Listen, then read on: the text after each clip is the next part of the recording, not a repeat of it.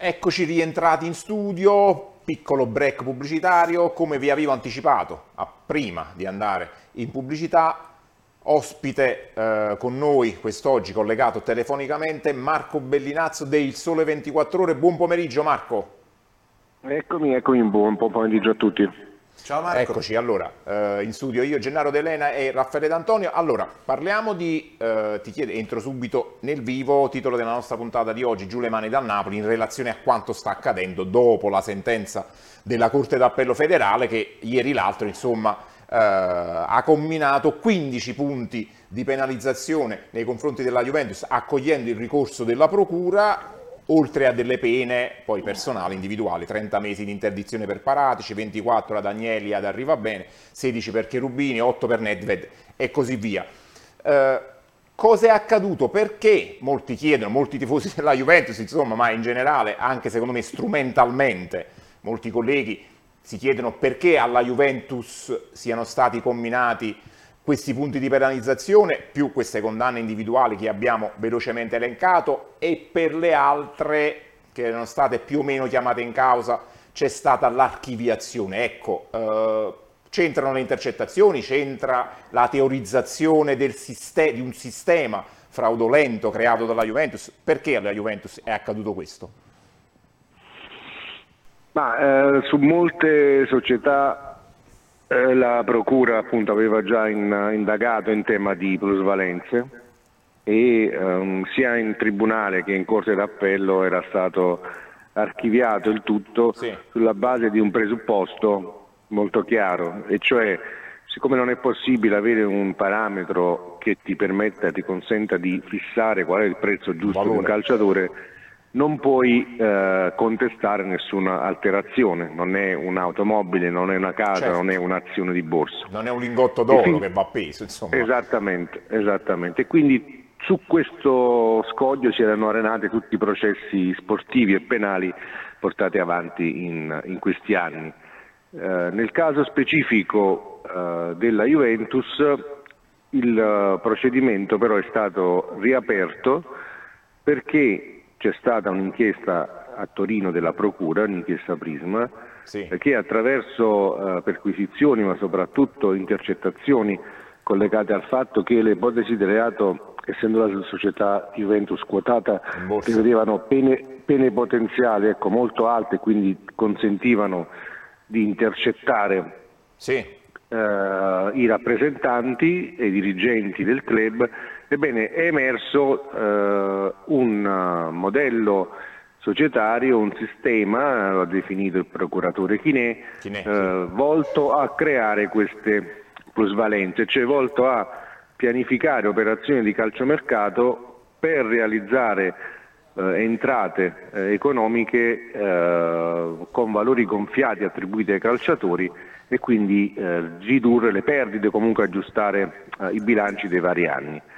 Ora, sulla base di questi atti trasmessi, 14.000 pagine, dalla Procura di Torino, la Procura federale ha ritenuto opportuno riaprire il procedimento presso la Corte federale, che si era chiuso con un'archiviazione lo scorso anno, sì, ritenendo appunto sussistenti dei fatti nuovi. Il procuratore Chinè in particolare ha detto, poiché da questi atti ci sarebbero una sorta di confessione, sì, sull'esistenza di questo sistema, io non ho nemmeno più bisogno di dimostrare quel giocatore venduto a uno, in realtà valesse molto meno, ma c'è il sistema, c'è un modello societario, ci sono dirigenti che tra di loro appunto ammettono di aver pianificato operazioni con lo scopo di alterare il bilancio. Marco, scusa, per semplificare per i nostri telespettatori, di fatto, sì, io ti chiamo nelle intercettazioni, dico Marco, allora accordiamoci sul prezzo di questo calciatore, varrebbe 2, tu dici che vale 4, ci mettiamo d'accordo, così ne beneficiamo entrambi. Ok, perfetto. Esattamente. Quindi diciamo, a quel punto non devo andare a parlare di metodi di valutazione, che sono impossibili, ma dimostro che alla base c'era questa volontà. Perfetto. Da qui la condanna della Corte federale, laddove però c'è, a mio avviso, una grossa contraddizione e una illogicità di questa sentenza di condanna. Manca la controparte, l'altro che si accorda. Dal punto di vista giuridico, fare una plusvalenza fittizia significa appunto mettersi d'accordo con un'altra parte, consapevole che un giocatore vale 1 e invece cederlo a 10 o scambiarsi i giocatori che valgono 1 a 10, ma appunto in un disegno in cui la volontà, il dolo di fare qualcosa di illecito deve essere dimostrata in relazione a due società, perché altrimenti non sussiste. È come se io ti vendessi un'auto rotta che vale 1, te la vendo a 10, ma se tu non lo sai in realtà io ti sto fregando, ma non ho fatto nulla di illecito, insomma, certo.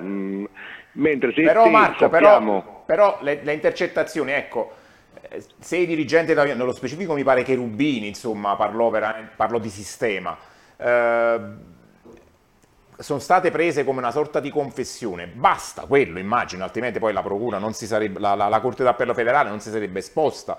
Con... guarda, il problema qual è? Che se è illogica la sentenza, era logica la posizione di Chinè, perché Chinè dice diamo 9 punti alla Juve e ammende agli 8 club coinvolti in questo filone. Sì. Quello che è logico è che la Corte abbia detto no, diamo 15 punti di penalizzazione alla Juve e prosciughiamo gli altri. Ok, quindi sarà molto interessante poi leggere le motivazioni poi nel dettaglio. Sarà molto interessante leggere le motivazioni e soprattutto capire se tutto questo quadro si ricompone alla luce del secondo processo sportivo plusvalenze, perché il procuratore Chinè, sempre sulla base degli atti della Procura di Torino, sta indagando su altri club che vengono citati dai dirigenti juventini o con i quali parlano i dirigenti juventini, Sassuolo, Udinese, mi pare. Sassuolo, Taranto, Udinese, ecco, e che quindi sarebbero quelle controparti che al momento mancano e con cui le operazioni sono state fatte. Quindi io mi aspetto che nel momento in cui la Corte federale, il procuratore si fanno l'idea che dal loro punto di vista il sistema esiste, è stato messo in piedi e quelle plusvalenze sono state fatte al fine di alterare i bilanci, appunto siano fittizie e siano state concordate tra la Juve e altri club, altrimenti proprio dal punto di vista logico la struttura non serve, perché tu puoi anche parlare e dire che vuoi ammazzare una persona, ora esageriamo, insomma, ma così facciamo capire anche chi non è dentro alle questioni giuridiche, però se poi almeno non tenti di realizzare o di compiere il reato, insomma, è difficile che sussista. Ora è normale che ci possa essere magari anche un dirigente della parte finanziaria di un club che dice al suo direttore sportivo entro il 30 giugno devi fare 30 milioni di plusvalenze perché i conti non tornano, però appunto poi in questo non c'è nulla di male. Anzi, la plusvalenza è un elemento del bilancio delle società. Di pregio, di capacità, se fatte per quelle squadre che sanno valorizzare i loro giocatori. Certo. Poi tu devi provare che quel direttore sportivo non ha fatto una plusvalenza lecita, ma ha chiamato il direttore sportivo di un'altra squadra e si è messo d'accordo. Allora, io sono, da anni uno di quelli che forse sono dei pochi che sta cercando di far capire come ci sia un sistema malato intorno alle plusvalenze. Quando ho scritto La fine del calcio italiano era il 2018 e la situazione è molto peggiorata, ma basta vedere due elementi di sistema, e cioè il fatto che le plusvalenze nel frattempo sono diventate la seconda voce di entrata dei club tricolori dietro i diritti TV, e dall'altro lato sono cresciuti gli ammortamenti che sono il rovescio della medaglia delle plusvalenze. Perché tu fai una plusvalenza, soprattutto attraverso gli scambi di calciatori, e qual è il vantaggio? Perché la fai? Perché mettiamo che il giovane tu l'abbia cresciuto, quindi è più semplice da capire. Quindi un giocatore a 10, fai una plusvalenza di 10. Te lo scambi con un'altra squadra e tutti e due fate una plusvalenza di 10. Il problema qual è? Che tu devi fare poi un contratto, e quel contratto, ad esempio di 5 anni, comporta un costo, il cosiddetto ammortamento. Quindi 2 milioni spalmati sui 5 anni. Quindi che significa? Che in tutta l'operazione tutti e due i club hanno fatto il primo anno più 8, ma tutti e due i club gli altri 4 anni hanno 2 milioni, 2 milioni, 2 milioni di costo. Esattamente. Okay. E allora il problema è che questi ammortamenti, che erano fisiologicamente ancorati a 500, 400, 300 milioni, parlo dell'intera Serie A, negli ultimi anni hanno superato il miliardo di euro. E quindi c'è qualcosa, si aggiungono, c'è qualcosa che non va ed era chiaro, però è difficile andare a contestare operazione per operazione, a meno che, come abbiamo detto, non emergano prove, intercettazioni del dolo di due club che si mettono d'accordo. E del caso, vi ricorderete del caso Chievo-Cesena, sì, certo, e del caso probabilmente anche della Juve. Bisogna usare sempre il condizionale, perché siamo in una prima fase del processo sportivo, e ricordiamolo sempre, insomma, per essere garantisti, perché a me piace avere un atteggiamento molto equilibrato. Dobbiamo ancora svolgere in ambito, dobbiamo ancora vedere, voglio dire, l'esito dell'udienza preliminare, sì, il 27 marzo, in cui un giudice terzo dovrà dire se il materiale che ha raccolto la Procura è sufficiente per fare un processo che riguarda, ricordiamolo, plusvalenze fittizie e manovre stipendi, che è la parte secondo me ancora più problematica per quanto riguarda la Juve, ma appunto in quel caso vedremo, insomma, il vaglio di un giudice terzo. In questo caso, sì, abbiamo sempre, diciamo, in maniera preponderante la voce dell'accusa che predomina anche in ambito di giustizia sportiva. Assolutamente. Ma invece sul Napoli, insomma, la Procura di Napoli chiede la proroga di 6 mesi, sempre per quanto riguarda il caso Osimhen. È un atto dovuto, è un approfondimento, cioè deve essere preoccupazione per i tifosi del Napoli? Veniamo, insomma, a casa nostra. No, non credo preoccupazione, nel senso che il caso è stato già esaminato dalla giustizia sportiva, in quel filone che abbiamo detto, no, per sì, essersi chiuso poi con delle archiviazioni. Delle archiviazioni, sì. Quindi è, diciamo, la stessa dinamica, se vogliamo, della Juventus dal punto di vista proprio procedimentale, no? Okay. Cioè la Procura indaga, se la Procura trova quegli elementi tali da dimostrare che Napoli e Lille, nel caso specifico, sono messi d'accordo per attribuire valori gonfiati ai calciatori oggetto del trasferimento, a quel punto potrebbe, sì, diciamo, trasferire gli atti alla Procura sportiva, che dovrebbe riaprire il filone relativo al Napoli e procedere a un giudizio nei confronti del Napoli.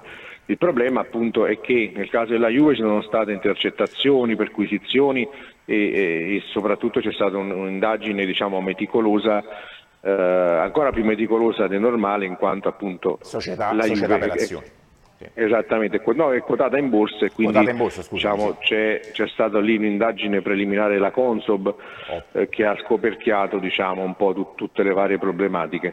Nel caso del Napoli vedo difficile, insomma, questo tipo di approfondimenti, o perlomeno mi sembra complicato che vengano fatte nei prossimi mesi e che quindi non siano già emersi questi elementi. Lo reputi improbabile, insomma, sì, altamente improbabile. Credo che vengano fuori adesso, insomma, elementi tali da far cambiare idea alla Procura, insomma, ci potrebbero appunto essere ulteriori verifiche. Io credo che sia giusto farle per qualsiasi società, in modo da togliere dubbi di qualsiasi tipo, però appunto nel caso del Napoli parliamo di una singola operazione, nel caso non di quel famoso sistema che, insomma, teorizzato dal procuratore di Torino. Esattamente. Okay. Ti lascio a Raffaele per un'ultima domanda e poi ti lasciamo libero. Ciao Marco, Raffaele D'Antonio. Io ti volevo chiedere una domanda un po' più proiettata al futuro, perché fondamentalmente mo abbiamo visto il primo effetto della